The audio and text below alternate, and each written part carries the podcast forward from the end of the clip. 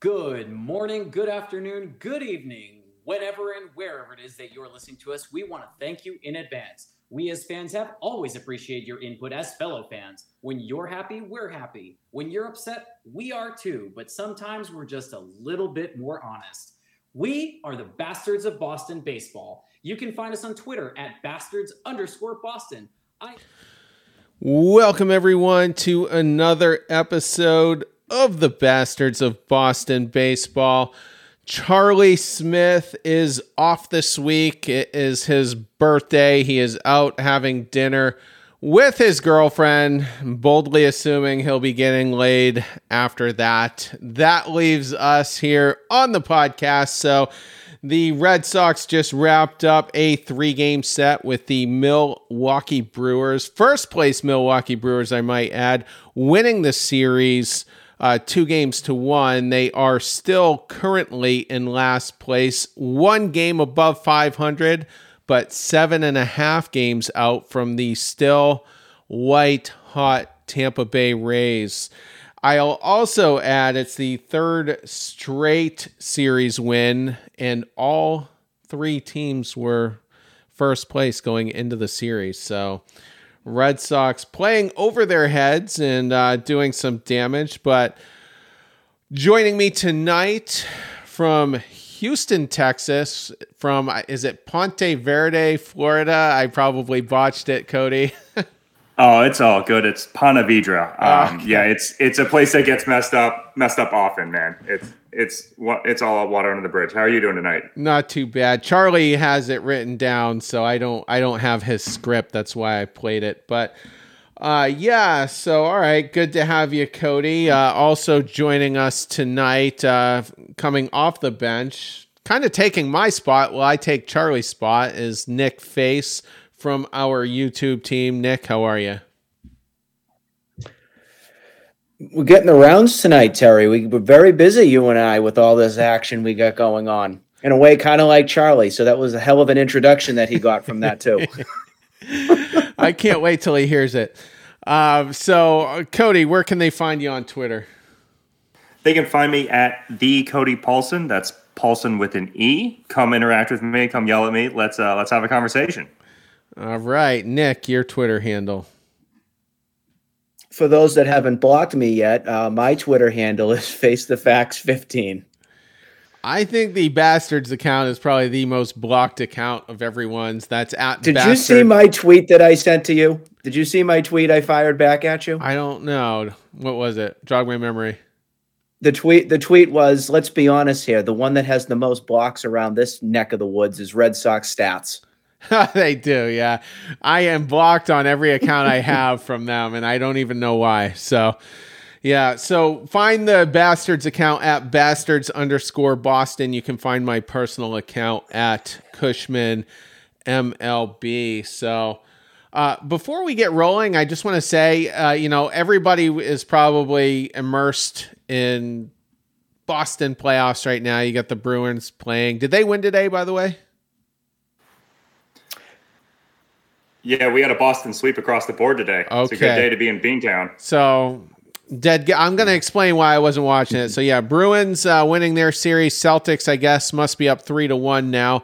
Uh, but I was watching the Terry Francona documentary on uh, the MLB Network. It's one of their MLB Present shows. They do a number of those uh, every year, and I've never seen a bad one. Uh, it covers recent things, stuff going back to the 70s, 80s, but the one on Francona tonight, 90 minutes, kind of cool to see that. And Theo Epstein was, you know, interviewed and, um, you know, talks about parts of Francona's career. So it was interesting to see it from his perspective because he was ultimately the one that had to do the dirty deed of, of firing him, uh, you know, back after that infamous 2011 collapse. So uh, it seems like water under the bridge completely with them, and it has been for quite some time. But still, if you get a chance to see it, if you can DVR it or something like that, it's well worth the 90 minutes. Uh, so just a quick temperature check. I mean, we're in last place, but we're grinding and we're winning games, we're stealing games, and I guess the overall theme is we're not really blowing games. So, Nick, let's lead you off. Where where are you at with this team in general at the moment? Oh, we did our YouTube show a little bit earlier here. I, I was telling you kind of off air a little bit that I'm kind of right at that hit or miss kind of level right now because I'm I'm a little bit more optimistic than I was, say, like I was a week ago.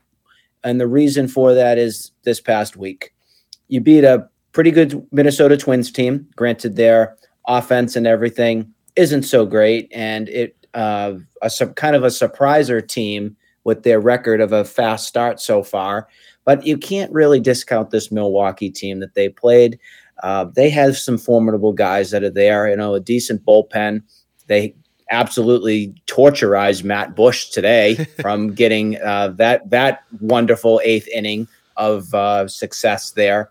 But in in my eyes, I think this week is now the most important because now you have something to prove. You just swept. You just got swept by uh, the Tampa Bay Rays. You know, in that series that was pretty recent.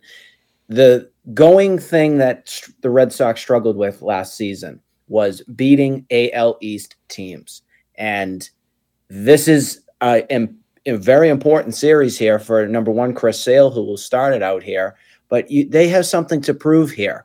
And I think the confidence is at a good level right now. And I think the team is starting to click a little bit with offense and pitchers getting established. So um, I'm feeling better, but I'm not at the point of saying that this is a playoff team yet.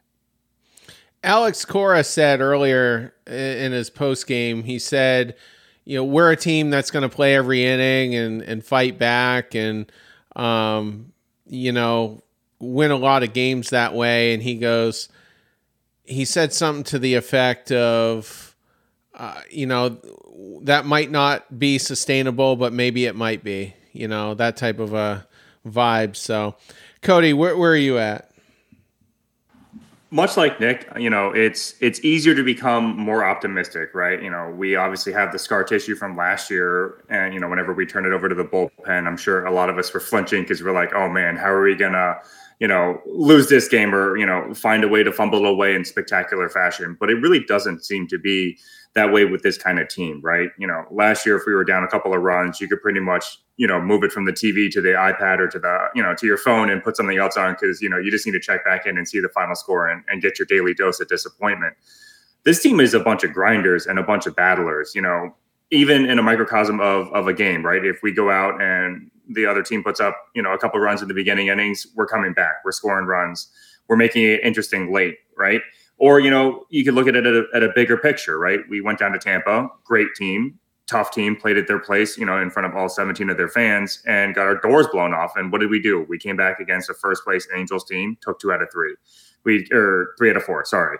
And played a, a hot start Minnesota team, which has been, you know, playing with confidence, playing pretty good baseball, took two out of three and and did the same thing to to Milwaukee.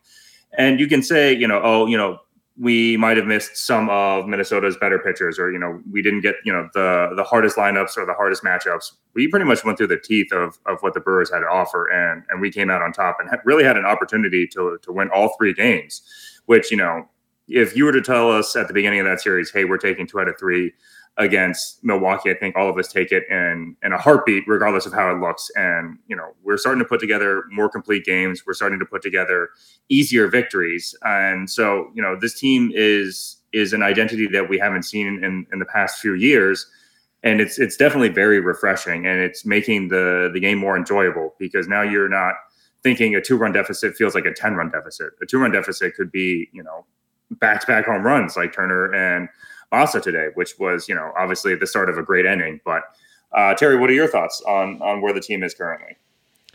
Yeah, I actually picked the Brewers to sweep the Red Sox. I thought it was set up much like the Tampa matchup. And the one thing the Red Sox are good at is, you know, seizing a, a big opportunity. And they did that in game one. The Brewers, I think, had a, a lead, and then the Red Sox had a big inning. And uh, you know, took the lead and held it for the rest of the game and, uh, you know, got the series started off good. And then today, uh, Matt Bush just didn't have it. And uh, that led to a nine run inning in which the Brewers were, um, you know, they were up a run, I believe. So, um, you know, it very easily could have been a sweep, but the Red Sox did find a couple of opportunities in there and they capitalized 100%. So, um, you know, we weren't getting that a lot last season. We're getting it now. I'm still skeptical on the sustainability of it, but we got a tough series against Baltimore. Uh, I don't think the pitching matchups are great for us, but then again, I didn't think they were great, uh, you know, with Milwaukee. Then we've got Cleveland, who's always going to be a pain, and then after that, you have Toronto. So huge, uh, you know, three teams here right in a row, and I, I think if somehow you know we beat we have a winning record by the end of those three teams uh, you know maybe even my confidence will rise a little bit. So we'll we're gonna see. hold you to that. Yeah yeah i'm i'm honest i'm fair i'm fair but i don't just start chugging the punch immediately. Like you know you start seeing on social media but all right, let's go ahead. We're going to get into studs and duds per the usual. The Red Sox won the series, so we will start on the studs side of it. So, Cody, you're in the leadoff spot. Who's your stud for the series? I think pretty easily it's got to be uh, Masataka Yoshida. Um, you know, he had a great series even before the heroics today. I think he raised his batting average some 42 points. You know, on base percentage was able to pick up, and I think he raised his slugging percentage almost 100 points. You know, he had, I think, two doubles and, and two home runs in the series alone. Um, but just beyond the box score, like you were mentioning, Terry, we're starting to take advantage of those opportunities, right?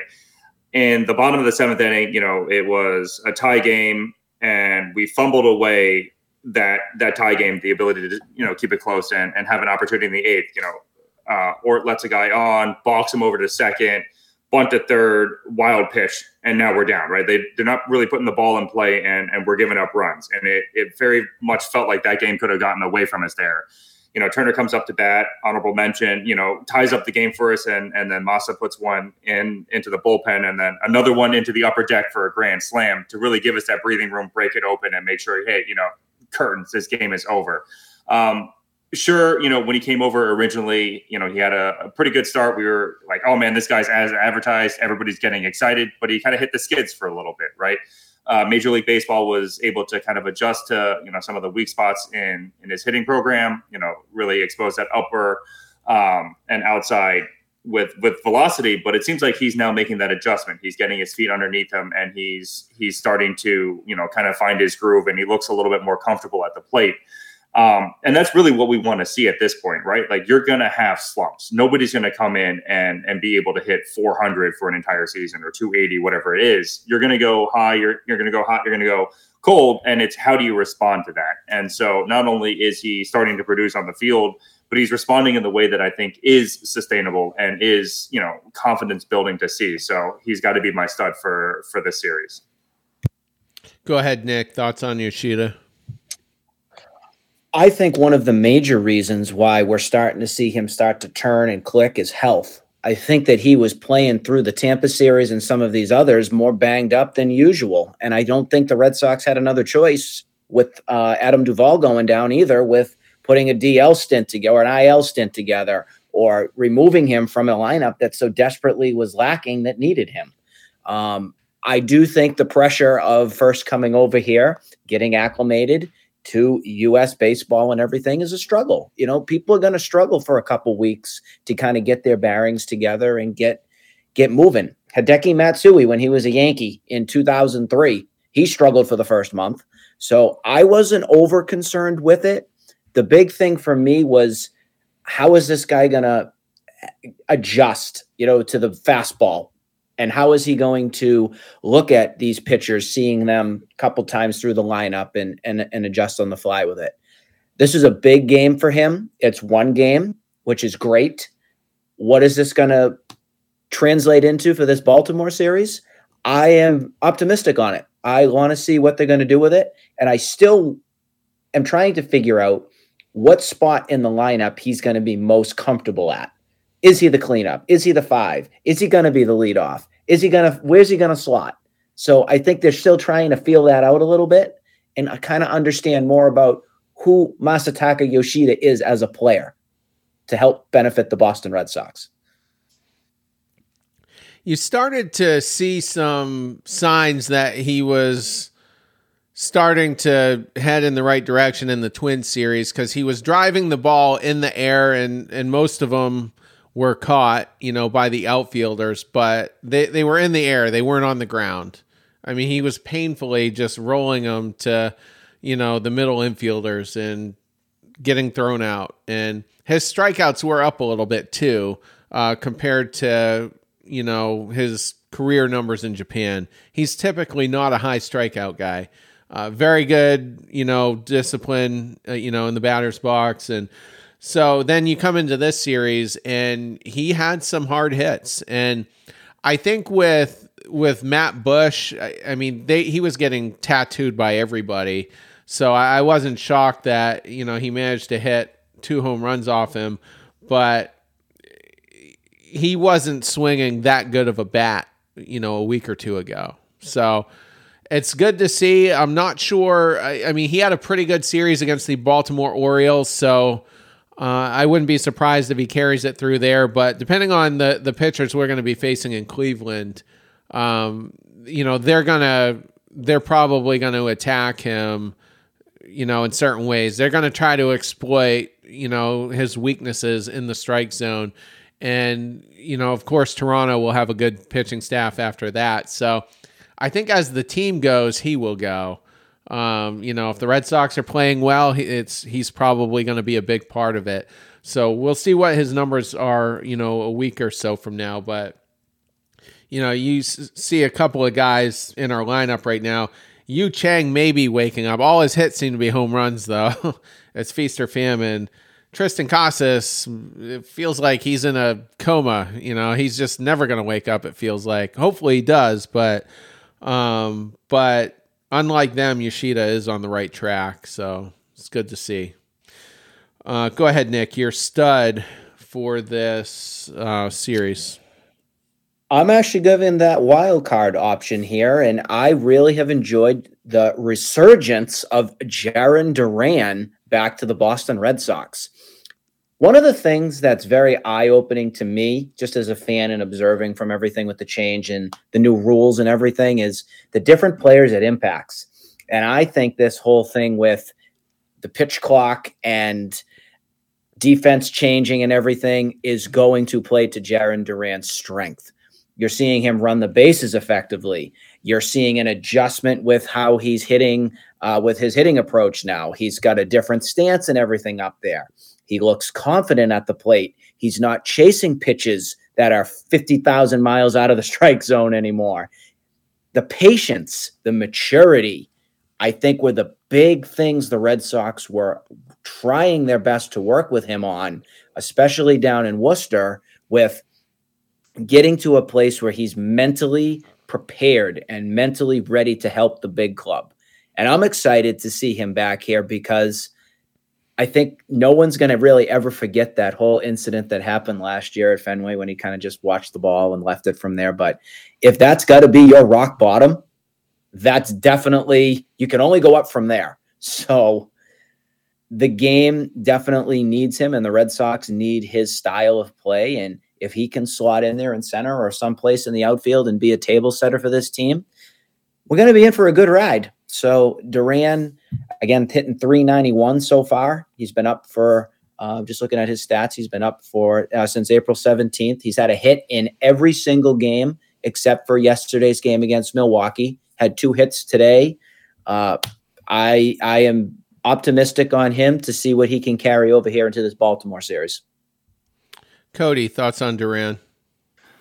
If you look at some of the best Red Sox teams in years past, right, those championship contender teams, there's always a dynamic table setter to the lineup, whether it be an Ellsbury or a Damon type player. And that's exactly what I think Duran can be, right? He's got that kind of game breaking speed that when he's on the base pass, he's an absolute terror and he's taking the attention away from from the pitcher and in turn giving better at bats for for the guys that are in the batter's box. And I mean, you see it every time he's on base, he's impacting the game, whether, you know, he's scoring from second on a sac fly last year or, you know, being able to run the bases smarter, taking advantage of the three pitch over to essentially a free stolen base.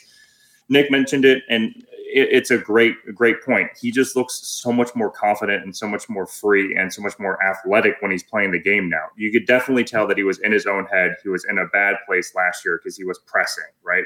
He was trying too hard to prove that he was worthy to be on the big, the big league club. And the Red Sox have notoriously given players multiple chances to come back into the lineup and to contribute. We've seen it time and again with this with this front office and this organization. And for the time being, and you know, we'll all collectively knock on wood or karma cap or whatever you want to call it. I am glad to see Duran get these extra opportunities because it really does look like he's taking full advantage of this one and making it have to be a difficult conversation to figure out who goes back down when the team is fully healthy. He's hitting the ball the opposite way. You know, he's not making any egregious blunders uh, in the outfield. He's not taking, you know, routes through Lowell to get to a fly ball. Like all of his game just looks tighter and it looks more streamlined and efficient. And it's just wonderful to see because we have all of these players across baseball. This isn't even a Red Sox part, you know, that do well in the minors and they finally get their call up to the majors. And then, you know, they kind of fizzle out and you never hear from them again. And then it's, you know, you get a documentary on that guy five years later about, you know, how his life kind of kind of unraveled and you never want to see that for a player let alone one in your own organization. So it was just great to be able to see him get get the light of day and you know hopefully we're having a similar conversation later on in the season about Triston Casas because it's just it's just a good a good story to see. Anytime you can get one of your homegrown prospects up and they're going to be playing for $750,000 roughly and you can get production out of a player that cheap, it's huge. Uh, and it's been a roller coaster, as you guys have pointed out for Duran. Here's my thing I'm not all the way there on him. I'm not like he's arrived. Uh, you know, a couple of, just a couple of, I, I don't want to call them red flags, but you know, in 10 at bats, he did strike out five times this series. That number has to come down a little bit. He only drew one walk this series. So, the, to me, once you start seeing the strikeouts go down, the walks go up, then my confidence will go up. But not having Adam Duvall and uh, not getting a ton of production out of our bench outfielders it's refreshing and you'll you'll take what you can get. You'll absolutely take what you can get and we've already seen his impact on the bases. You know, taking extra bases, you know, especially if it's on the way home, especially if home plate is the extra base. Um, he can help you win in a lot of ways. So, We'll see. I mean, if Dur- uh, if uh, excuse me, Duvall doesn't go down with his injury, he he does not get the opportunity he's getting right now because he has to be an everyday player. He's not a bench guy. That's not that's not what his skill set plays to because he's never going to be a defensive replacement. And uh, how effective will he be off the bench without getting regular at bats? So this is probably it for him. Like 2023 is it. You're not taking Yoshida's bat out of the lineup. You're certainly not taking Alex Verdugo's bat out of the lineup. So hopefully, you know, hopefully he'll, uh, you know, continue uh, the run that he's on. So my stud for the series, I was torn between two. And I probably should have taken the other one. We'll get to him in honorable mentions, but I'm going with Nick Pivetta. We were on a good run. We had a good homestand in which we won five out of seven games. We're going to Milwaukee, and I figured it would be a tough series, and every game was close. Well, I guess game three wasn't after the eighth inning, but up until that point, every game was close. And it was important to get the series started off right. And Nick Pivetta put on a very good opening performance in game one. He went five and two thirds innings. He did get slapped with seven hits, but you know, nothing ridiculous. Three earned runs, only walked one compared to three in his previous start. So he was commanding the ball uh, pretty good. Struck out seven. I will take that from Nick Pivetta every time. Prime Chris Sale might hate that pitch line but from Nick Pivetta, a guy who should be your number four or five guy in the rotation, I'll take that. And I picked the Brewers to win game one because Pivetta wasn't coming off of a good start. And he usually isn't fast when it comes to making adjustments. He he can go on a three or four game slide in, in which he's struggling and his mechanics aren't great and he's in his own head. And it, it was really important for him to, you know, come off of uh, a performance like that. So Loved what I saw. We won't see him until the Cleveland series. And for some reason, I, I feel like that probably um, isn't going to be an overpowering team for him. So uh, he's set up pretty nicely here. But Nick, go ahead. Thoughts on Pivetta? I've always liked Nick Pivetta uh, as, a pitcher. I like the way that he competes every time he's out there. There's some guys that are in the league that just don't give a crap. They just don't. Nick Pivetta, I feel every time he takes the ball, the dude at least has a pulse. He wants to compete. He wants to try hard. He wants to give it his all. And this is a guy that, from a competitive nature, if he finds that consistency and he can get to a place where he can throw a quality game and a quality outing like he did from Friday, as your four or five guy, that's outstanding. And that's exactly what the Red Sox need if you have to count on Nick Pivetta to be a one, two, or three, I feel like you're going to be there's going to be problems because there's going to be bumps along the road with a Nick Pivetta. It's just that he is what he is. But when you can have somebody of that nature take that back end of your rotation, it lengthens your it lengthens your arms out. And then we've also seen, like in postseason, sometimes he can go into the bullpen, and they didn't have any problem in that Tampa series in 2021 getting him into those uh, innings of I think it was extra innings as a matter of fact to help win that game. I'll always remember that because he was lights out in that in that uh, playoff run when they were uh, facing Tampa from then. So the guy's got it. It's just a matter of consistency, getting him to a place where he can f- be successful and keeping him as that 4 or 5 right on that path. Go ahead, Cody. I mean, there's not really much else to add here. Pivetta, I think, is is tailor made to be that four or five rotation guy, right? And if, like Nick said, if you can have him in that slot, your team's looking really good. You know, last year, unfortunately, we relied on him to be a top line of the rotation kind of guy, and you know, he'll have that those starts at times, right? He's had great starts this year. I think he had a one hitter last year. Like he he can do that, but that's not what you're going to be expecting out of him for me, I looked at this stat line from Monday and I was like, oh, another Pivetta start. For me, whatever, like that just seems to be like his type of type of line, right? A decent amount of hits, a decent amount of strikeouts, a couple of earned run here and there, right? You know, he's just kind of a guy that that kind of moves the rotation along. He's going to keep you in games. He's going to battle. He's going to have emotions. And it was, you know, got to give credit where credit's due because he's been consistent this year too, right? And in a in a season where we, you know, win two out of three, get swept you know, go and sweep a team, get swept, and then continue to play well. It's it's nice to kind of have just a, a, steady guy that goes out there. You know what to expect. You know that you're going to be in the ball game. Um, I mean, it's just I've, I've always been a fan of Pivetta as well, a lot for the same reasons that Nick mentioned. Right? You know, just a, a guy that shows that he cares. Right? You know, a pitching version of Verdugo, if you will, and you know we're all pretty Verdugo positive uh, in this group chat, I believe, as well.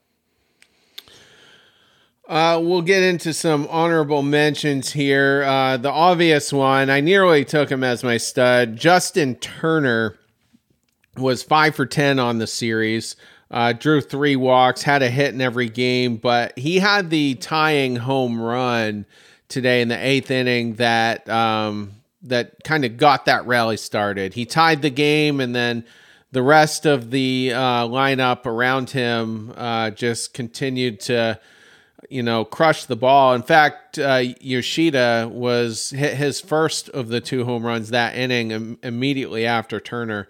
So Turner ties it. Very next at bat, Yoshida puts the Red Sox up. It was a score fest after that, and of course the grand slam later on uh, in the inning. Uh, and I probably should have mentioned it. Um, there's only five Red Sox players in history that have ever hit two home runs in the same inning. Um, one, uh, two of them are actually I know I know of three of them. Uh, so David Ortiz, obviously, no shocker there. Nomar Garciaparra did it in 2002, and then in 1990, Ellis Burks did it. Uh, and he did some time in the uh, NESN booth. I think it was last season, kind of filling in here and there.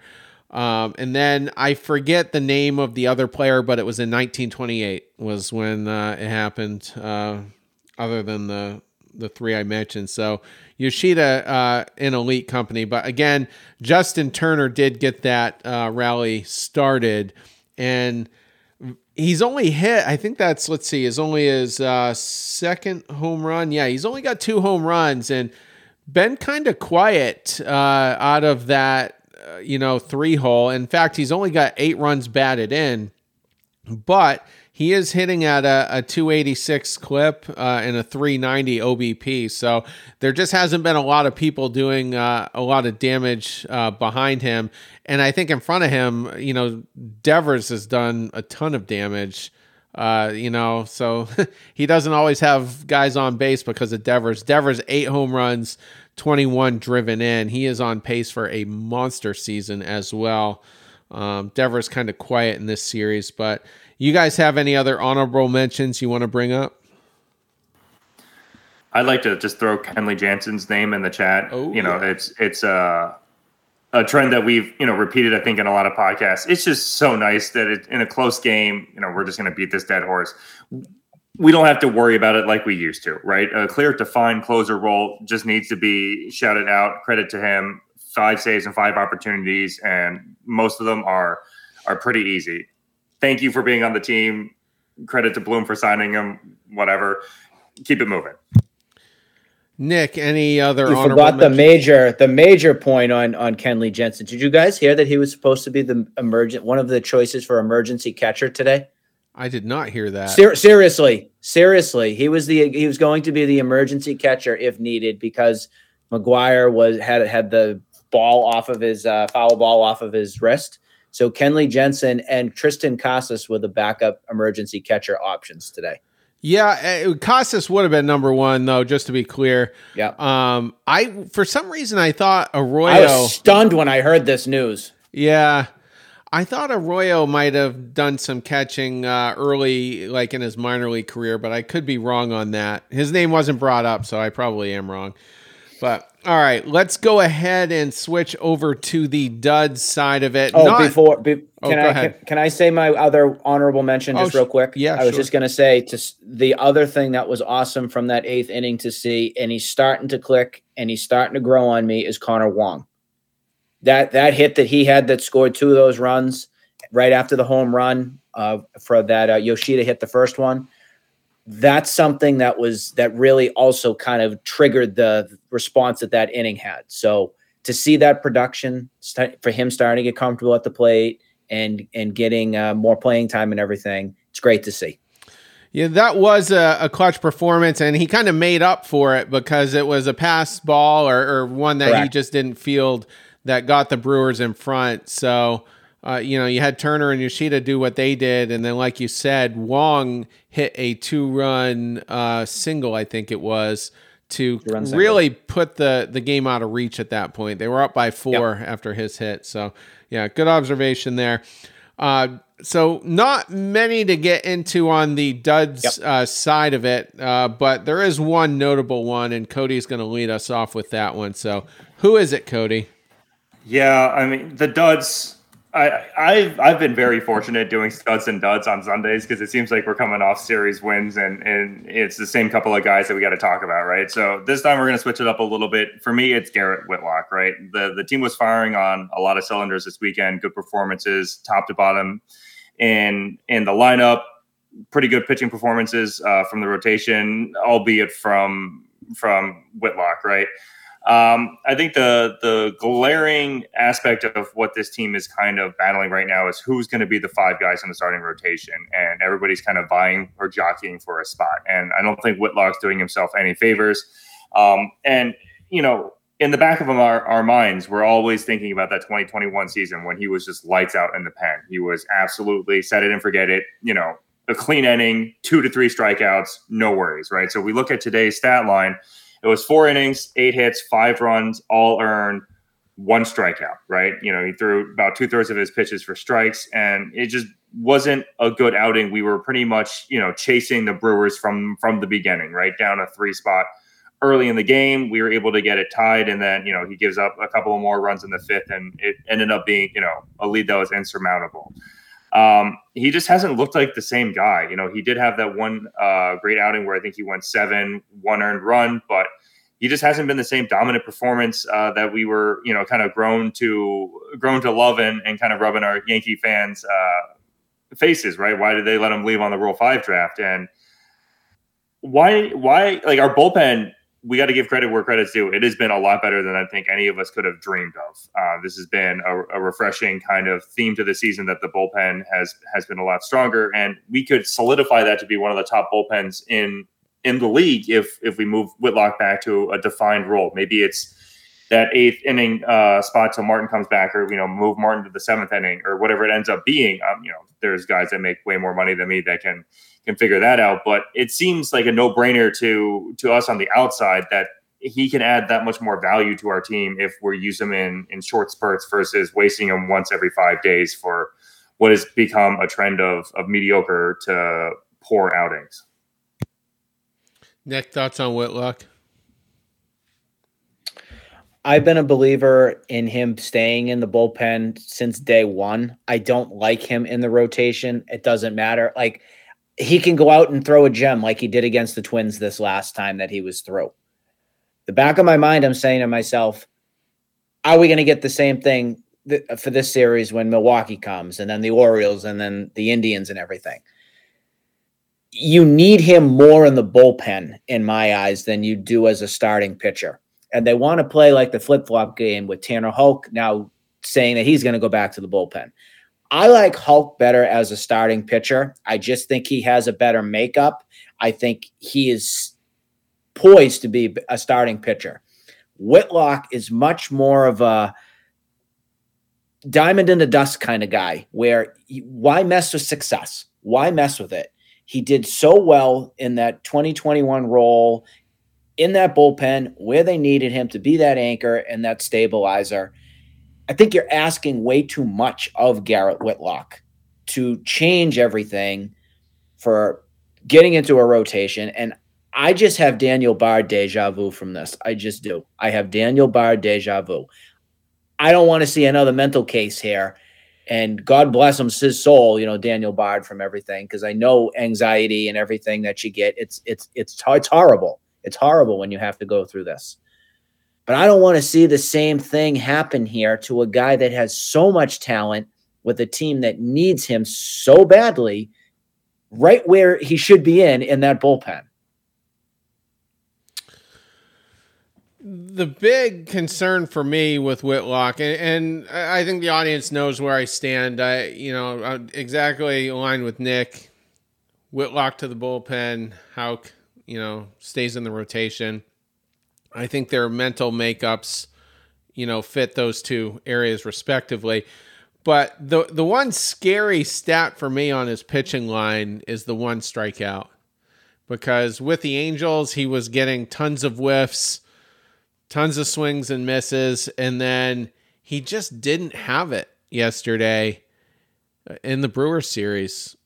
He just didn't look good. He didn't look comfortable he only lasted four innings. I think he left with the bases loaded. Um, it just was not a good outing and just slapped with eight hits as well. They're going to ride it out. They're going to give him every possible chance to succeed as a starting pitcher. I, I think Alex Cora said at some point in spring training that at some point we have to develop a starter because – you don't know what Kutter Crawford is. I mean, he's thriving in the long relief role right now, but I, I think there is still a decent number of people that think he's still possibly going to be a starter. Uh, Josh Winckowski, phenomenal out of the bullpen, usually pitching two innings at a time. in fact, uh, as of yesterday, had pitched more relief innings uh, in the majors in 2023 than any other pitcher.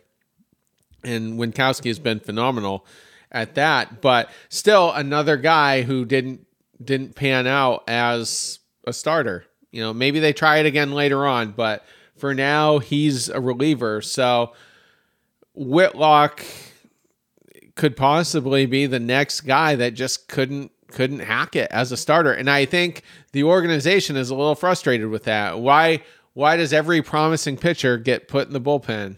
You know, and so I think they're going to ride it out some more and I hope he doesn't end up on Daniel Bard Avenue. Um, you know, and what we mean by that, if you're a really young Red Sox fan, is um, Bard was probably one of the bigger head cases in Red Sox history. Was a lights out, yeah. one of the best setup men I've ever seen. Was throwing 102. Papelbon. It was Papelbon and Daniel Bard. Yeah. That, lights out for two or three years. That was the best one-two punch in the eighth and ninth innings, and then they made him a starter, and he was out of baseball for close to a decade. And he actually had to take a, a leave of absence this year for anxiety issues and uh, has recently come back. I haven't followed up to see if he's uh, had an appearance or two. So hopefully his um, Daniel Bard's um, you know issues are behind him for now. And you know he. I wonder if him and Bobby Valentine are friends. well, I don't think he's gonna be mad at Valentine. Valentine went along with the plan. he tried. Yeah, yeah, he tried with to go with the plan. No, yeah, that's true. Yeah, but um, but yeah, I'm a I'm a big Daniel Bard guy. I mean, everybody loves a good comeback story. So we'll uh, we'll see what happens there. But with with Whitlock, it's just we're no more comfortable than we were, uh, you know, a month ago on what his status truly is and what it should be. It's you know, it's game by game from him. So I wonder if it's going to be a home thing versus an on the road thing. That's something to, I guess, pay attention to. Uh, he, he, against the Angels, he was he was filthy, but that was at Fenway. So we will see. Nick, who is your dud for the series? this guy doesn't even deserve a roster spot in my eyes. I have no idea why he's still here. I think the Bat Boy probably has more value than him right now, and that's Raimel Tapia. I call him Tilapia because I don't like the fish, so I want to throw him out. I just don't think that this guy deserves the spot, especially now with Duran now up with the club and producing and everything. It just doesn't make sense for them to continue to ride this spot here. I truthfully would rather see Bobby Dalbec probably come up and take uh, take Tapia's spot or bring up another arm to help the bullpen or something. But they have clearly made their mind and they want to make sure that Duran is going to get the playing time here. And there's really no point from putting Tapia out there. I just think he's an automatic out. They don't need that style of player. I think it also straps them because he's just left handed they have no other right hand pop that they can use outside of Refsnyder. And I just think that this is kind of a wasted roster spot right now. And I just don't just get out of my life. uh, go ahead, Cody. Yeah, I mean, this guy murdered us last year, right? And I, I remember just sitting there watching this guy, like, why are we still pitching to him? Just, just walk him. It'll be less damage if we walk him. And I think you know he was on the bookends of that unfortunate Jarren Duran uh, play, which you know is ironic that they are now linked uh, kind of to the similar spot on on this year's roster. Um, I remember being very excited when we signed him because you know he was kind of a dynamic player. I thought he was an insurance policy for for Duran, you know, because we always knew that yeah, sure, he might have started down in AAA, but he wasn't going to stay there. And if he didn't produce, then we could use that roster spot of those at bats for Tapia. And you know, it might be a, a daily at bats kind of thing. We're always seemingly using him in a spot start or a pinch hitting or a pinch running situation. Um, but Nick mentioned it, right? You know, he's just uh, it, it's tough to find a, a reason to keep him in the lineup or a reason to keep him on the team. And you know, when the conversation starts at that point and he's not giving you anything to talk about to keep him on the team, then what are we doing here, right? Um, uh, it's a real bummer. I, I I liked him, you know, just kind of as as a juice kind of guy. You know, a little bit of speed, a little bit of pop, could play defense if he needed it. You know, there was definitely a spot for him to fill uh, to begin the season, but but Duran has pretty much closed the book on that conversation, and you know this is an embarrassment of riches for us in this in this area, and and Tapia just hasn't produced. So it's let's move on to the next one, I guess. yeah, I mean, you guys basically encapsulated it. I, I think Jarren Duran simply stole his thunder and came up, started cranking, and there hasn't really been a need to try to get Tapia into a rhythm and um, Refsnyder had some moments as well where he was somewhat productive, and that was another reason to not put Tapia in, and not to mention Refsnyder's a righty. Red Sox, uh, you know, the front office doesn't seem to be concerned about that as long as it's going to be a righty starter. They don't seem to care how many lefties are in the lineup. If it's a righty lineup, then I, I mean, it's terrible because you've got you've got Yu Chang definitely in there. You've got Christian Arroyo definitely in there, and and uh, possibly you know Refsnyder. It's just a weak lineup, but um, but Tapia again. I, I drifted a little there. Tapia is just just uh. just kind of in the wrong place at the wrong time on the wrong end of some unfortunate circumstances. He could go back to Toronto and, and light it up or end up anywhere and probably be a, a pretty productive outfielder. He's a, he's a very good defender, and um, but unfortunately for him, you know, it's just hard, and it makes you wonder how long is he going to be on this team? Like, I if Duran continues this pace, they're going to make a move. They're going to DFA him, or, or maybe perhaps bring up another infielder. I, I don't know what they're gonna do, but but that's just too bad because I, I was kind of excited. I was really hoping Tapia would make the roster, but all right. Uh, we'll get to my uh, dud. We won't spend a ton of time on him. Caleb Ort just couldn't locate anything today. Uh, he tried a couple of sliders, but was reliant on fastballs. Couldn't even locate that. Uh, faced six batters. I think the bases might have been loaded. I can't remember. Um, but just not a great outing from him. And I was kind of stunned when Cora didn't even get the bullpen warming. Like that inning was just gonna, he was gonna ride it out with Ort for better or worse. And I think we were down by a run at that point as well. Uh, it was the top half of the the next inning where we did all the damage. So um, yeah, and he walked three guys. It was it was a bad outing. So not much else to really say. Any thoughts, Nick? I just think that when you know Martin comes back and hopefully they figure out Whitlock going into uh, the, the bullpen. I know it's not going to come anytime soon, but hopefully he's just one of those kind of long reliever type things. I think the problem is you have Caleb Ort, Ryan Brasier, that that kind of style right now with those two. They're like a, it's like, all right, you want Brasier today? you want Ort today? It's I don't have any trust. I don't have any trust from those two guys. I was shocked Cora didn't have some sort of an insurance policy behind him there, just just to keep things, you know, in a relatively safe mode for the game where it was at. We got lucky. We got lucky. Just a quick, uh, since you mentioned him, uh, Chris Martin is expected to resume throwing next week. So that tells me it's probably still going to be at least three weeks for him to be out. He'll he'll play catch. They'll throw some side sessions, and then perhaps uh, I I think relievers typically will only have one rehab game uh, before they come back. I like a starter where they might need two or three, but but he's definitely missed right now in those uh, later innings. Uh, some of the other guys, I mean, Schreiber's done had a rough game, I think, in the Twin Series, but overall been pretty good. And uh, but it sucks having to resort to guys like Bleier, Brasier, Ort. I, I feel like they're they've been pitching quite a bit lately. Um, Cody, any more thoughts? No, uh, you know, Ort's been uh, well we'll just say I won't I don't want to call him like unserviceable, but he hasn't really like helped the team and it's starting to unravel and new ways and in spectacular fashions, right? It's not only is he not able to locate the ball or he's getting hit all over the yard, he's now making mental errors. And, you know, I think, you know, we, like Nick mentioned, we got lucky that we got out of the only, only down one run today. It could have, you know, been an ugly, crooked number. And I feel like it's only a matter of time. And, and Cora's kind of playing with a ticking time bomb here.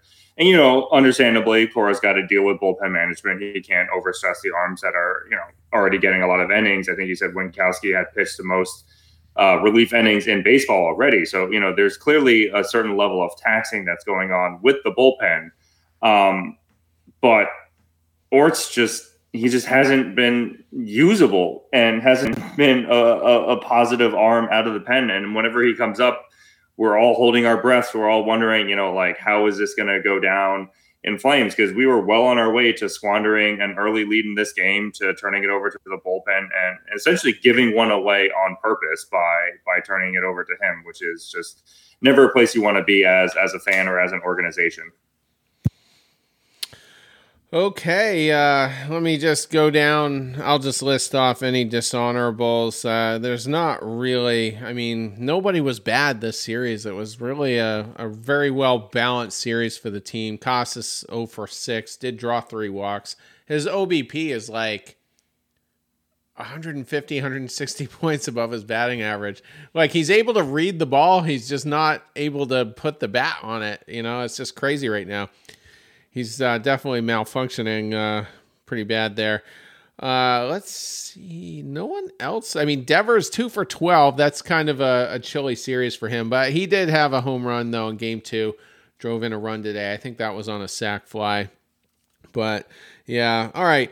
Let's just go ahead and uh, move on to the series preview here. Uh, that is a three game set against the Baltimore Orioles in Baltimore. And uh, let me just add, um, there are some weird start times here. Uh, 6:35 p.m. on Monday and Tuesday. So make your dinner a little bit early, and then on Wednesday, unfortunately for the blue collar crowd, uh, that will be a 1:05 p.m. start. So um, if you're fortunate enough to see the game, good for you.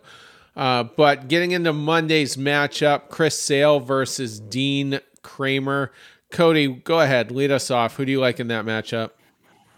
I'm riding high on on the Chris Sale train. You know, I thought he put together uh, a great vintage outing against uh, Minnesota. It looked like he was in full command of his arsenal of pitches. Um, you know, Kremer hasn't had a, a, great start to his his season as well.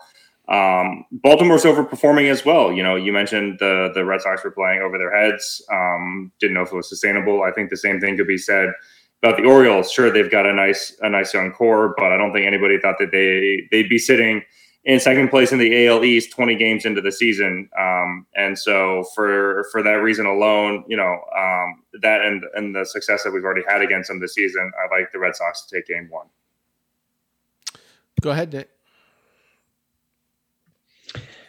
I, I have Chris Sale also banking off of that great start that he had last time out against the Twins. I have him building momentum. And I said in the YouTube show that we did a little bit earlier here, Chris Sale, what you want to see when he comes out here is location. His location was Chris Sale esque, the Chris Sale we've known for many years, the last time that he pitched. And that's what you want to see. You want to see telling signs will be there in that first inning you'll know pretty much if Sale's on or if he's off, if he's locating some of his pitches and everything. So I I had the Red Sox win in this first game here. I think Sale gives you at least six innings. I think the Red Sox riding off their high on how they just played in the last two series and everything, even against the Angels and everything, feeling good about themselves going into Baltimore. I think they take care of business. Sale with the W. I do not share either of your optimism. Uh, I think this Baltimore lineup has a very good idea on how Chris Sale is going to come at them, and I, I think they're going to do a pretty good job attacking him. I don't think it'll be quite the bloodbath that it was uh, in the second game of the season, but. Uh, for what it's worth, Kremer also coming off of the best start of his season. That was against the lowly uh, Washington Nationals. He went six and two thirds, uh, gave up four hits, didn't walk anybody, struck out six. Uh, Sale, for what it's worth, uh, you know, was facing the number 28th ranked offense, and they certainly looked like it. They were swinging at everything, very sloppy. So, if anything else, this is a huge test for Chris Sale. If he comes out of this game and goes, let's not even set the bar very high. If he gives you five innings, three earned runs, that is a massive success. Now he is going in the right direction. He is building off that Twins, uh, you know, performance, and he's making adjustments against very uh, potent lineups. So. Uh, we'll see if he can do it. I just, unfortunately, I don't expect him to. So I'm going to give game one to the Orioles. Game two, uh, let's see, that is going to be. As my computer freezes, that's going to be Corey Kluber versus Kyle Bradish. Cody, who do you like in that one?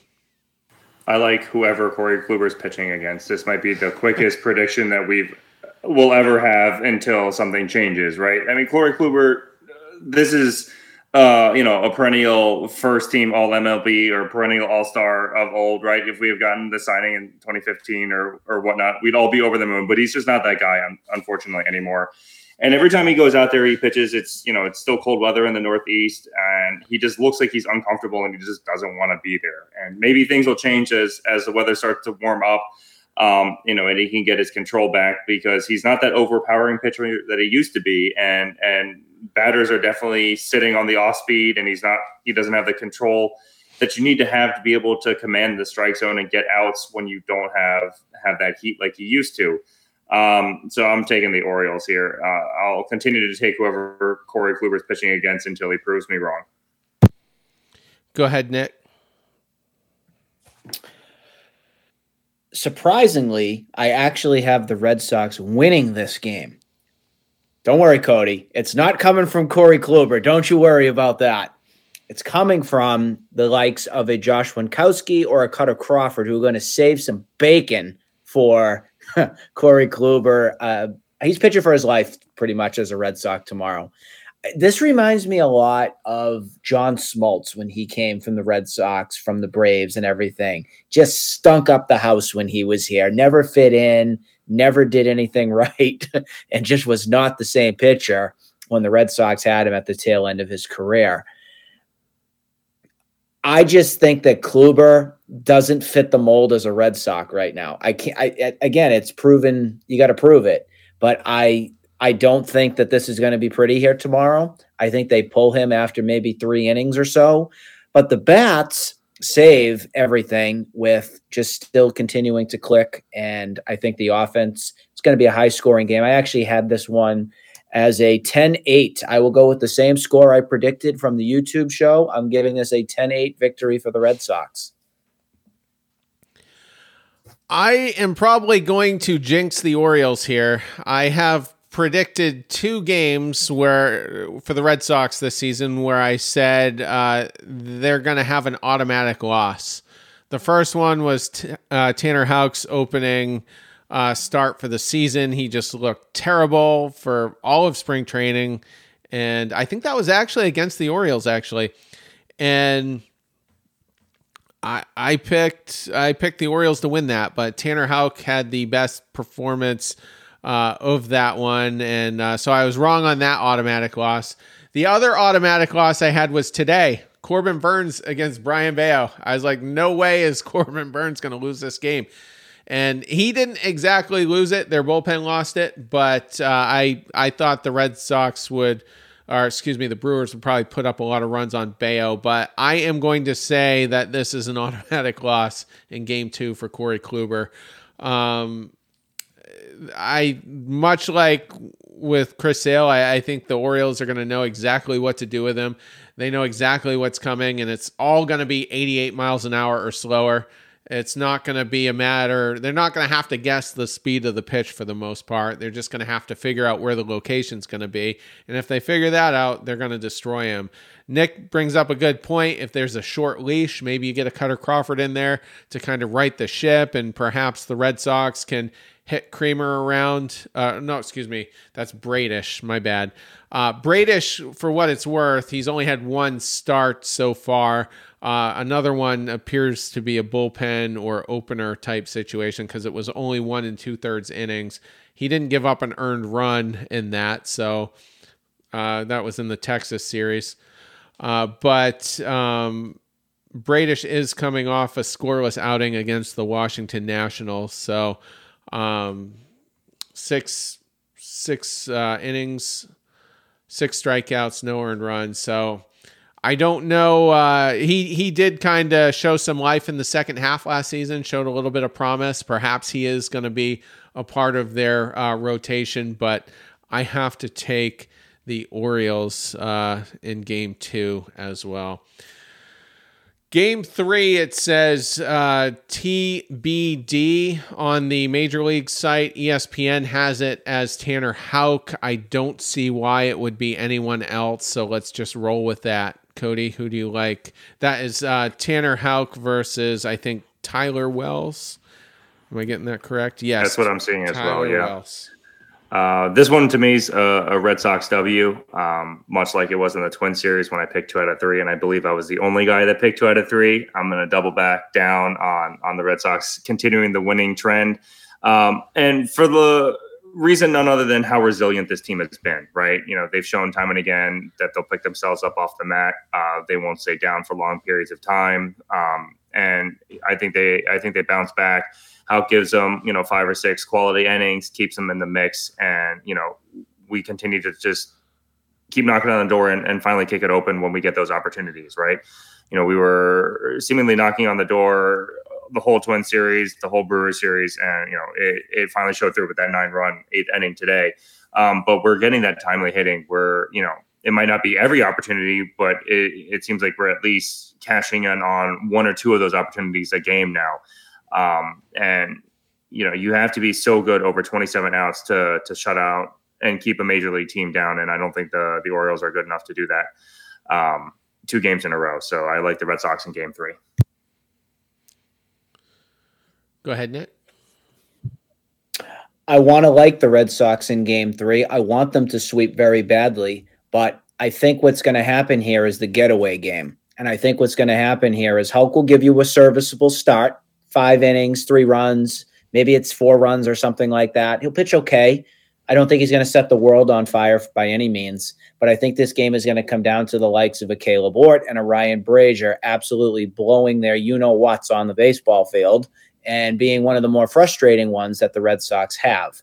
Remember something with Cora that he likes to do. The Red Sox have an off day on Thursday. Is that correct?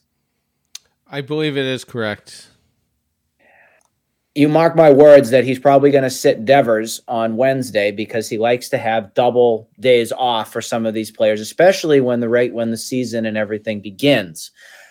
I see this lineup probably being less stacked per usual um, with some of the guys, some notable names, could be even Turner, could be Devers, something like that, out of this game, as this is kind of be a game that he's probably going to manage as a throwaway game, like I said. So it's going to come down to probably some of the last man standing type of players, like my lovely Raimel Tapia is probably going to find a slot in this game. And whether he succeeds or not, I mean, we're going to have to see. But that's where I'm at for um, game three. Again, I want to sweep. I would love it. Do they have the ability to do it? Sure do, at least in my eyes. But I, I just I, I could see them going two two and two wins in this series out of the three games. So that's where we're at. I can't pick a sweep here. I would feel really dirty uh, if I did that, having done it in the last series, and also given the fact they've won three series in a row coming in. So I'm just simply going to give this to the Red Sox. Having said that, I'm not super confident because Tyler Wells, I don't have the entire pitching staff data for the Orioles up in front of me, but he certainly has AC type numbers here. Uh, four starts, uh, 23 and one third innings. He's only got a 270 ERA. He's only walked two batters all season. And not a very high strikeout guy. Uh, his last outing, uh, that was against Detroit, five strikeouts. Struck out six Yankees though, and uh, they took the L in that one. So that must not have been because of him, because he uh, only gave up two earned runs. But still, a very tough lineup to pitch against, and uh, you know, ends up being a quality start. So I'm a little nervous. He's also six eight, by the way. He's an inch taller than Aaron Judge, Tyler Wells. That's interesting.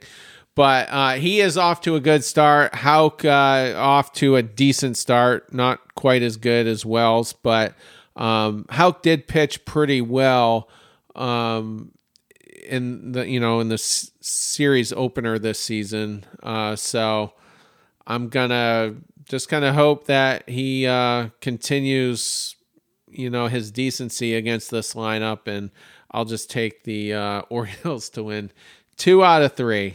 We'll see. Big series for the Red Sox. They're also their record since the trade deadline in July of 2021 is 20 and 65 against the AL East. So they've been getting thumped uh, by these teams. And I'll also say, I kind of feel a little dumb for not for completely dismissing the Baltimore Orioles because all these guys except Kremer seem to be pitching well. It seems to be a young pitching staff that's being developed very well and they certainly have the offense to go with it, and they've got a great closer in Bautista. So that's called balance. And um, eventually, the rebuild ends, and a team is all of a sudden good, and, and perhaps that's going to be the Orioles this year. So. Uh, with that, we will wrap. Uh, the next episode is going to be totally legit or calling the cops. So join us tomorrow for that. I hope everybody has a great start to their week. Take care.